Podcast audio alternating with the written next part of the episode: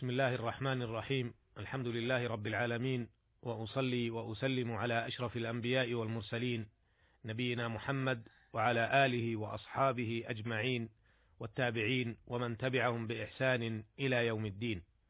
أما بعد، أيها الإخوة المستمعون، السلام عليكم ورحمة الله وبركاته. تحدثنا في الحلقة السابقة عما رواه البخاري وغيره عن أبي سعيد الخدري رضي الله عنه أن ناسا من الأنصار سألوا رسول الله صلى الله عليه وسلم فأعطاهم، ثم سألوه فأعطاهم، ثم سألوه فأعطاهم حتى نفد ما عنده، فقال صلى الله عليه وسلم: ما يكون عندي من خير فلن أدخره عنكم، ومن يستعفف يعفه الله، ومن يستغني يغنه الله، ومن يتصبر يصبره الله، وما أعطي أحد عطاء أوسع من الصبر. وعرفنا ما في هذا الحديث الجليل من فوائد وأسرار عظيمة. وفي هذه الحلقة نتحدث عما رواه البخاري وغيره عن أنس رضي الله عنه أن أبا بكر الصديق رضي الله عنه كتب له: هذه فريضة الصدقة التي فرضها رسول الله صلى الله عليه وسلم على المسلمين، والتي أمر بها رسول الله صلى الله عليه وسلم، فمن سألها من المسلمين على وجهها فليعطها، ومن سئل فوقها فلا يعطى. قال: في كل 24 من الإبل فما دونها الغنم، في كل 5 شاة، فإذا بلغت 25 إلى 35 ففيها بنت مخاض أنثى، فإن لم تكن فابن لبون ذكر، فإذا بلغت 36 إلى 45 ففيها بنت لبون أنثى، فإذا بلغت 46 إلى 60 ففيها حقة، إلى 45 ففيها بنت لبون أنثى، فإذا بلغت 46 إلى 60 ففيها حقة طروقة الجمل، فإذا بلغت 61 إلى 75 ففيها جذعة، فإذا بلغت 76 إلى 90 ففيها بنت لبون، فإذا بلغت 91 إلى 20 و100 ففيها حقتان طروقة الجمل، فإذا زادت على 20 و100 ففي كل 40 بنت لبون، وفي كل 50 حقة. ومن لم يكن معه إلا 4 من الإبل فليس فيها صدقة إلا أن يشاء ربها.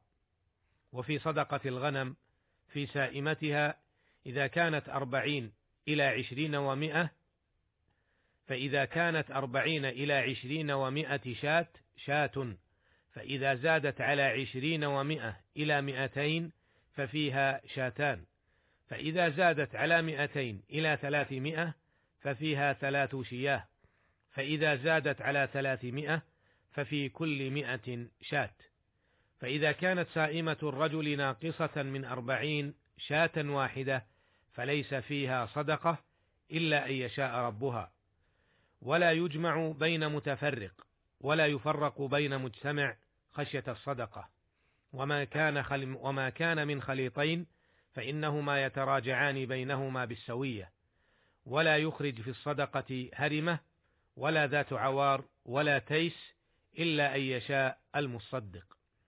وفي الرقة ربع العشر، فإن لم تكن إلا 90 فليس فيها صدقة إلا أن يشاء ربها. ومن بلغت عنده من الإبل صدقة الجذعة وليس عنده جذعة وعنده حقة فإنها تقبل منه الحقة، ويجعل معها شاتين إن استيسرتا له، أو 20 درهما. ومن بلغت عنده صدقة الحقة وليست عنده الحقة وعنده الجذعة فإنها تقبل منه الجذعة، ويعطيه المصدق 20 درهما أو شاتين. هذا حديث جمع أحكاما عظيمة في الزكاة. يجب على المسلم الذي يربي الماشية أن يفقه هذا الحديث وأن يتأمله، فيخرج الزكاة كما شرع الله سبحانه وتعالى. نقف مع هذه الأحكام الوقفات الموجزة الآتية. الوقفة الأولى: بين هذا الحديث العظيم أنصبة زكاة الماشية من الإبل والغنم. وقد تحدثنا في حلقة سابقة ما يتعلق بزكاة الإبل تفصيلا، كما بين الحديث أيضا بعض الأحكام المتعلقة بإخراج هذه الزكاة. الوقفة الثانية: بين الحديث أنصبة زكاة الغنم، ويبدأ نصاب الغنم من 40 شاة، فإذا بلغت عند صاحبها 40 وجبت فيها الزكاة، وما كان أقل من ذلك لا تجب فيه الزكاة. فإذا كانت 40 فيخرج صاحبها 100 شاة، ويكون النصاب كذلك إلى أن تبلغ 120، فإذا زادت 1 بمعنى كان ما يملك المالك 121، فيكون حينئذ فيها 2 شاة، وتكون كذلك حتى تبلغ 200، فإذا زادت 1 إلى 300 كان فيها 3 شياه، فإذا زادت عن 300 فيستقر النصاب حينئذ في كل 100 شاة، وهكذا. الوقفة الثالثة: دل الحديث على أنه لا تجب الزكاة في الماشية إلا إذا كانت سائمة أغلب الحول، بمعنى أن تكون ترعى من الفلات ولا يعلفها صاحبها من ماله، فإن كان يعلفها مما يشتريه فليس فيها زكاة. الوقفة الرابعة: قال في الحديث: ولا يجمع بين متفرق ولا يفرق بين مجتمع خشية الصدقة.